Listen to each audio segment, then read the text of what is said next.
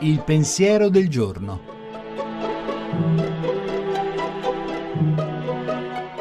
In studio padre Antonio Spadaro, direttore della Civiltà Cattolica.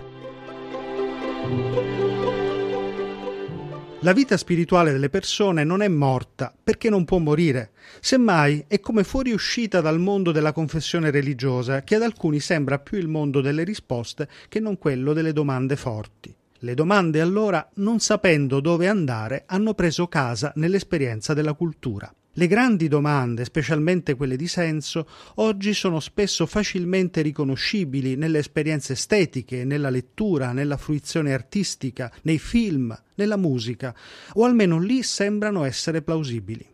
Se è vero che la spiritualità richiede tempi e luoghi specifici per essere vissuta pienamente e con profondità, è anche vero che il suo spazio proprio è la vita, la vita ordinaria, quella di tutti i giorni, anche quando essa diventa caotica e presa da ritmi faticosi. Riguarda ogni uomo, ogni giorno, non solamente i giorni festivi, ma anche e soprattutto quelli feriali. L'uomo religioso poi sa che tutti siamo toccati dalla grazia di Dio e tutti gli esseri umani, proprio perché umani, hanno una vita spirituale.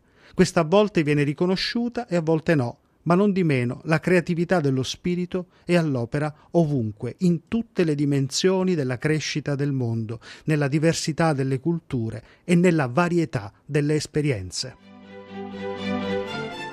La trasmissione si può riascoltare e scaricare in podcast dal sito pensierodelgiorno.rai.it.